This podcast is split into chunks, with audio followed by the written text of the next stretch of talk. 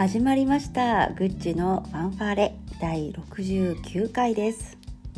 ね、実はちょっと今日疲れてるなっていう感じがしていて最近いろんなことがこうなんかな溜まってるなという感じがしていますが、まあ、そんな今ちょっとね昨日あったことを話したいなと思っています。私ねあのプロコーチといってね人の話を聞いたり、まあ、問いを投げたりするようなことを仕事としていますがコーチの仕事は私質問するっていうことよりもねどちらかというと聞く傾聴する、ねまあ、とにかく100%聞くよっていうことを大切にしているつもりなんですよ。うん、と同時に聞くことって難しいなってすごく思っていてうんコーチとしてねこう、まあ、ある意味スイッチを入れてこの人の話を聞くんだ全身で聞くんだっていうことになれば聞けるんだけれども日常の中で子供と接する中でじゃあ100%あなたは子供の声を聞けてますかって言われるとまあ全く聞けてないんですね。それぐらい聞くっていうのは本当意識しないとできないことだと痛感しています。それをねこうまざまざと突きつけられたことがまさに一昨日の夜でした一昨日の夜ねちょっと仕事のね別件でちょっと夜8時9時ぐらいかな。夫もちょっと帰りが遅くてバタバタバタっとしてたんですね。でそこで、え、1歳の娘と4歳の娘が私が洗い物をしてたところちょっと遠くの寝室のところでねなんか遊んでたんですよ。で私の頭の中には、えーと、あこれが終わってこれが終わってこれが終わって明日の準備してこれが終わってっていうねすごくタスクが積み上がった状態でで、えー、やらなきゃと急いでやらなくちゃってことを思ってましたで今子供がね静かになって2人で遊んでくれてるうちにこの洗い物を終わらせなくっちゃっていうふうに思っていたとかいろんなことが頭の中をね壮絶に駆け回っていたんですね。そこで娘がタッタッタッとやってきて「ママ足が痛い」って言い出したんです。え？足痛い？でも頭の中はねいろんなことがもうわーって走ってるわけですよ。で「足どうしたの？足痛いの?」ってって言って「うんママ足が痛いの？足のねここの部分にお人形さんがいてなんか暴れるの」みたいなことを言うわけ。いやいやいやいや大丈夫でしょうと。なんかこうドタッと音がしたわけでもないし突然なんかこう怪我した風でもなくてなんとなく直感で感じるこれはきっと本当の痛みじゃないなみたいな。なんかちょっとこう遊びの延長とか想像だなみたいな感じもしたので「はいはいはいはいはい。大丈夫大丈夫大丈夫」みたいなね「うん。大丈夫。気のせいだから」ちょっとねかなりないがしろにしたんですよね。でそこでまた1歳さんがこうわーって泣き出してでその本にあの4歳が「うん、え痛い痛いのかってこう言うわけ。もうねうちの娘はよく腕が抜けるんです。腕のあのところが中内症って言って抜けることもよくあって深夜に何度か病院に行ったこともあるんですね。エリーいつもあの痛いあの腕に腕が痛いあの病院に行くやつと似てる？って言ったら違うそれじゃないって。じゃあ大丈夫治る？治らない。痛い。とか言うわけですよ。もうなんかねそのそのやり取りがだんだんイライラしてきてもう心の中にはどうせ痛くないんでしょっていう思いとかうん構ってほしいんでしょっていう苛立ちとかそういうものがあったのでもうそんなん言うんだったら病院行くよみたいなね言っちゃったんです。病院行けるの？って行けるよ行こうと思えば救急車でも呼んだりとか行けるから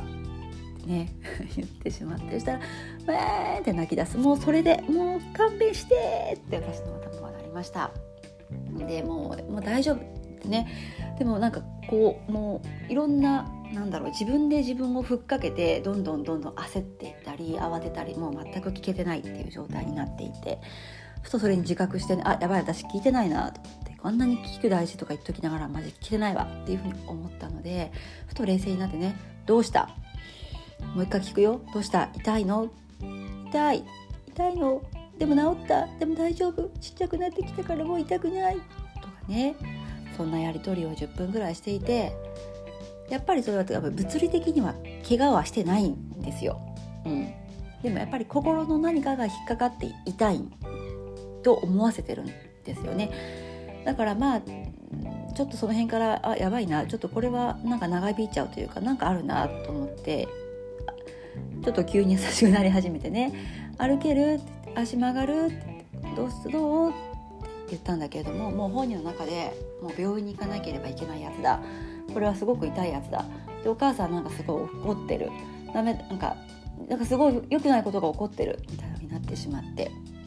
ずっとその後も痛い痛いと言っていました。でも歩くんですよ。私が見てないところでは歩いたりとかそのままね「寝れる?」って優しく優しく問いかける「大丈夫？えりちゃんこうゆっくりして寝れるよ」っていうふうに優しく言うと「うん大丈夫。えりちゃん寝れる?」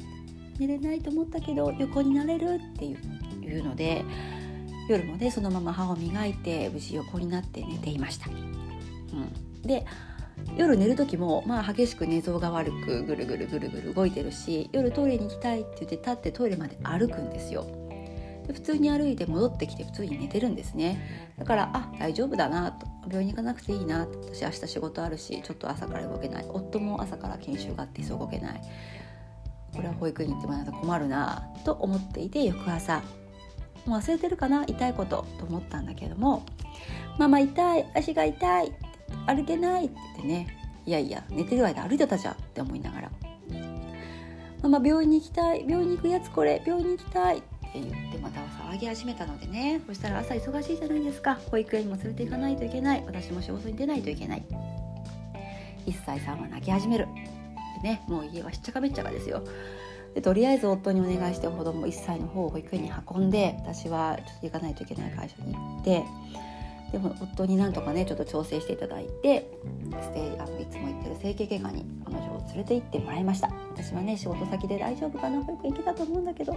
本当に骨折とかなんか人体をめなんかこうやってたとかあるのかなと思っておろおろおろしていたらあの夫からね「大丈夫だった」って「うんあの何ともないレントゲンも取ったし何ともないから保育園に行って大丈夫だよってなってるから安心してね」って連絡があった「あよかった。やっぱり気のせいだったか」って。でもな私あの時聞かなかったしなってなんかあの時の初期の対応というかね最初に訴えかけてきた時に、えー、すごくないがしろにしちゃった。あれが悪かったなってずっとこうね悶々と反省をしながらしていました。うん。お昼ぐらいになって保育園から連絡があって「お母さんすいません」と「ちょっとやっぱり歩かないんです」って。で多分痛くはないのも分かってるし怪我してないのもそうなんだと思うんだけどでも痛くて歩けないって言って「手を迎え来ていただけませんか？ママ来てほしいって言ってるんです」って言われてね「はいすぐ伺います」って言って、えー、いろいろ調整をつけて戻ってきました。そしたらね先生が「あお母さん」って「うん、多分痛くないんだと思う。多分本当に怪我はしてないんですよ」って。ただねなんかこう心がざわざわするんでしょうね。階段も膝をついてねこう這うように歩いたりとかしていてね。で今日ちょっと保育園で避難訓練とかいろいろあって人手が足りないこともあってねちょっとゆっくり見てられないこともあってお母さんごめん呼んじゃったと。でそれと同時にこれは長引かせるよりちょっと早めに対応した方がいいかなって思ったのとお母さんがこうやって駆けつけてきてくれたことが多分もうそれだけで満足するんじゃないかなと思うんだけども「お母さんごめんね」って言われて「いえいえいえもう本当にありがとうございます」と「もう今日はねもう帰ってもうしっかり数時間遊びます」で本人と対面すると立って歩いてるわけ「ママ来てくれてありがとう」って。ねあら？動けないんじゃなかったかなと思いながらもこれでね「あら動けるじゃん」って言ったらもう全部がパーになっちゃうので「あらよかったね。どうしたの?」って「足の痛いのどうなった?」だいぶちっちゃくなってきたよ。っていうわけそうかそうかよかったね。ってじゃあお家に帰ろう。って東映よ近くのあの本屋のパン屋さん行きたい。ってね、いつもこんな優しいことあんま言わないんだけどきたい。じゃあそっかあそこに行って美味しいパン食べてママコーヒー飲んでいいかなって。で他に何かしたいことある？図書館の横の公園に行きたいってよしじゃあそれも行こうって。じゃあ一旦お家に帰って図書館の横の公園に行ってパン屋さんに行こう。本も本も見よう。なんてね。じっくり遊びましたよそりゃもう。あのなんだろう。滑り台に登ってそれで高いところから。わーって言ってみたりね。天気も非常に良かったしここ最近ちょっと仕事で忙しかったなと思ってね。滑り台なんかで登ってなかったり空もあまり見えてなかったのでもうこれはこういう日だと思ってねゆっくり空も見て滑り台滑ってコーヒーきなラテも飲んでで帰ってきて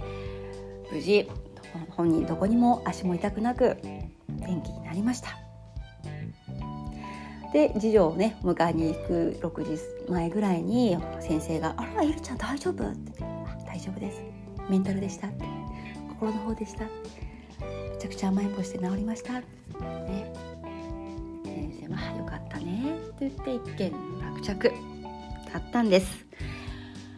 何が痛いか。えー、やっぱ最初の時にちゃんと聞いてりゃよかったって。いますまあでもそれを気づかせるための一日だったなと思えばすごく貴重な経験だったんですがやっぱりあの時に私が忙しい忙しいわわしていて娘の話を全く聞かなかったすっごいないがしろにして「はいはいはい大丈夫大丈夫どうせどうせあれでしょ」みたいなね「もう何そんなん言うんだったら病院行く!」っていう半分脅すみたいなこともやってしまってあの初期対応が非常にまずかったのでこんな風に娘の心の中にいたいというね幻想を生んじゃったのかなと思っています。ああの病院の先生もねもしかしたら本当に痛かったのかもしれませんとか成長痛っていうのが実際この年齢ぐらいであるので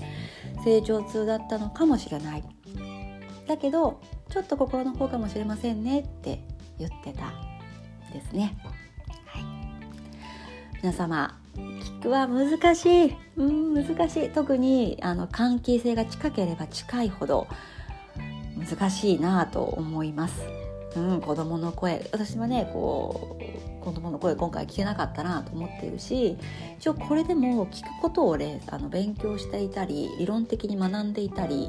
えー、実践回数も多分多いんですねもちろん。うん、それでもできない意識しないとできないですよ。でねあのこう喋る練習はたくさん世の中してきてますけど聞く練習は本当にしてないなと思うのでもしねこれを聞いた方あの聞くってなんだろうって思ってちょっと問うてみてください。うん、自分の子供の声聞けてるかなとかね。いや聞けてないんですよ。私自分のこと自分で自戒ですよ。あのどうですか？あなたたち聞けてますか？って問うてるつもりは全くない。聞けないんですよ、うん、夫の言葉聞けてますか？大体携帯ポチポチしながら「あそうなんだね」なんて言って聞いてることが多い。もはや聞いてるようで全く聞いていない。これをちょっとスイッチ変えて「あ私聞けてないんだわ」って自覚的になってくんだぞと思うと少し何かが変わってくるんじゃないかなと思っています。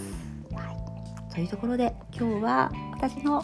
昨日の反省も含めて聞くことについてちょっとお話をしてみました。じゃあねバイバイ